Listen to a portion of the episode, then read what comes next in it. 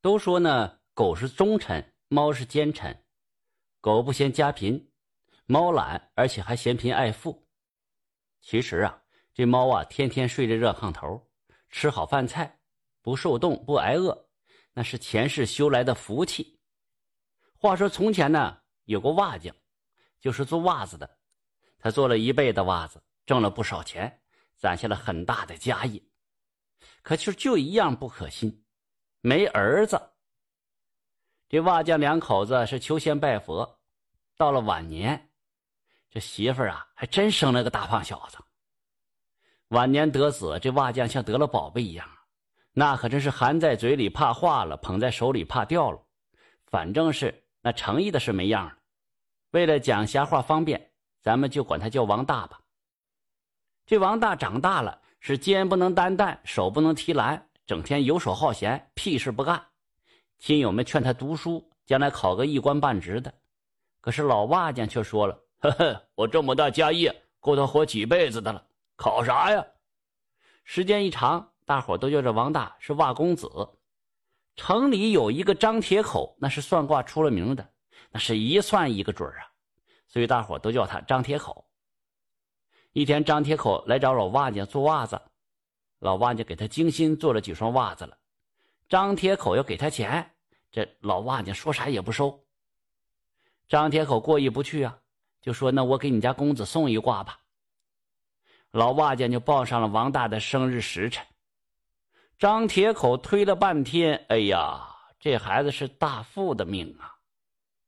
三十岁前家资五百万，我在江湖算命行走了这么多年，还头一次算到这么好的命相。说完，就把批的卦单交给了瓦匠，留着往后验证。老瓦匠一听，那别提多高兴了，回家让老伴做了个锦囊，把这命单就缝进去了，就挂在王大的胸口。张铁狗说了啊，你到三十就能发大财，记住这个卦，不要忘了发财之年呐。老瓦匠整天上亲友们就显摆，更拿王大当宝了，啥也不想干了，恨不得卡块板给供起来。无话则短，十几年就过去了。等到给王大娶上媳妇不长时间，这老瓦匠这公母俩啊就撒手去世了。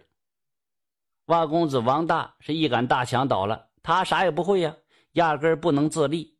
没过几个月，就把老爹置办的家业就给败坏光了。这坐吃山空啊，慢慢这瓦公子靠着要饭活着。但这样也没忘那张铁口那卦，更是天天盼着三十岁前发大财呢。瓦公子王大呀，最后住到一个土地庙里头，每天都要睡到晌午歪才出去要饭。但是有一样，这王大这两口子心眼儿挺好使，要回来的饭菜总是先敬土地，然后他们才吃，绑钉子这样。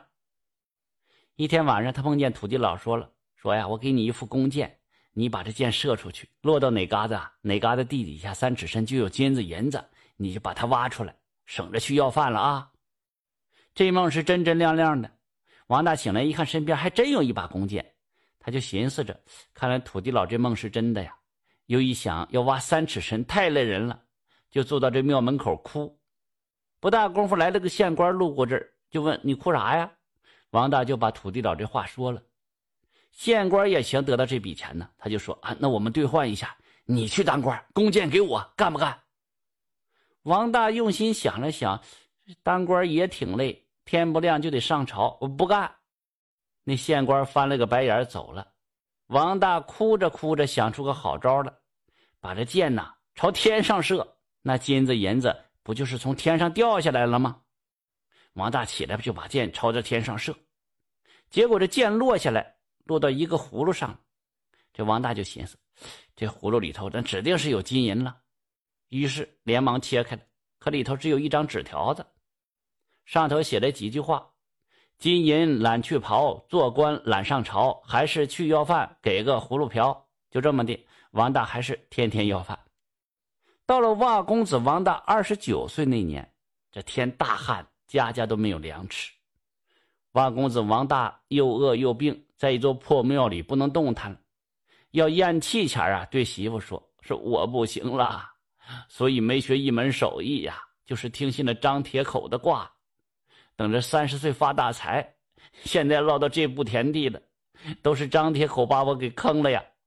我死之后啊，你要卖身把我给埋了。殓葬的时候啊，一定要把装挂单的锦囊放进棺中。我要去阎王爷那嘎达告他。说完就别咕了。王大媳妇也挺够意思，真就卖身买棺材把他给埋了。再说这王大死了之后，他的魂儿见到了阎王爷了，就哭哭啼啼说他的冤苦。阎王爷马上就让这牛头马面把张铁口就拘来对证。张铁口听说王大告他算卦不准，就说了：“小人算的卦那从来没有错误，恐怕他八字不准吧？那肯定不是小人的毛病啊。”阎王爷命判官查一下这降生簿，看这王大的八字和那卦单写的一样啊。阎王爷就问了。这样的话，他命里该有的银子在哪儿呢？判官又查了查应付部，说：“哎，王大应该做买卖起家呀，在他降生那年，这笔银子交给财神了。”阎王爷放了张铁口，派小鬼押着瓦公子王大去问财神，财神就命这童子查这财运部了。财神童子就回答：“啊，有这笔银子，王大应该在二十岁外建成家业。”可我在这三百六十行买卖中查无此人，没法付给他呀。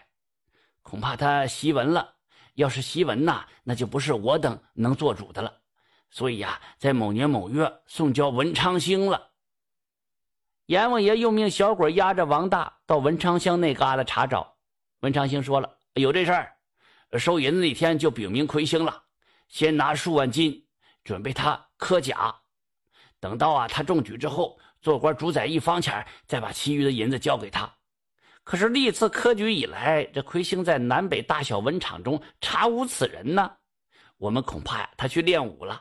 就在某年某月某日，我交到武帝那去了。小鬼押着王大到了关帝庙了。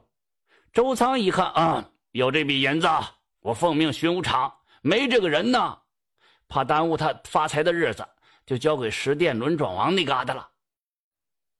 小鬼押王大又到了十殿了。转轮王命判官查检簿，说了啊，有这笔银子。因为这个人呢，既不习文武，又不做买卖，没办法发给他，不得已交给他村子里的土地，埋藏在他家，让他掘地就能得到。到现在也不知道得没得到呢。你去问土地吧。阎王爷一听，于是召见土地了。土地说：“哎呀，小神领了这批银子了。”知道这个人已经流落破庙了，即将银子埋在地下，然后我给他托梦点化他，让他射箭，箭落哪嘎达，挖地三尺，那就能挖出银子来。嘿嘿，没想到这小子懒得出奇，不愿意走远道，也不愿意出力挖，把弓对天上射，就落到葫芦上了。后来我又把银子埋到庙的台阶下，可这个人从来敲镐不动，甚至连地都不扫，实在是没招了。想赶上下雨前吧，给他放到地上，又怕他不知躲避雷神，误伤了性命。我愁的没着没落的。现在大王你追问这件事情，原因的正好凤脚。阎王爷听完了，打了个嗨声：“嗨，没想到天下竟然还有这么懒的人，想赐福给他，连神仙都没招了。要是再让他托生人，享受这笔银子，实在是害他。可是他前世的福泽还在，这咋办呢？”阎王爷想了想，有了，判他呀托生做富贵家的懒猫吧，天天住热炕头，没事睡大觉，晚上盖紧被，饿了吃玉石美味，啥也不用自个劳作，而且所看见的财宝啊也有千百万呐。就这么的，把这王大又打发上人间，托成了富贵家的懒猫了，整天是喵喵不劳而食啊。这就是富贵家的懒猫和宠物猫福报的由来。这人呐。可以没能耐，但是不能懒。你要是懒呐，嘿嘿，神仙都救不了你呀。想继续收听下一集的，那就点个关注吧。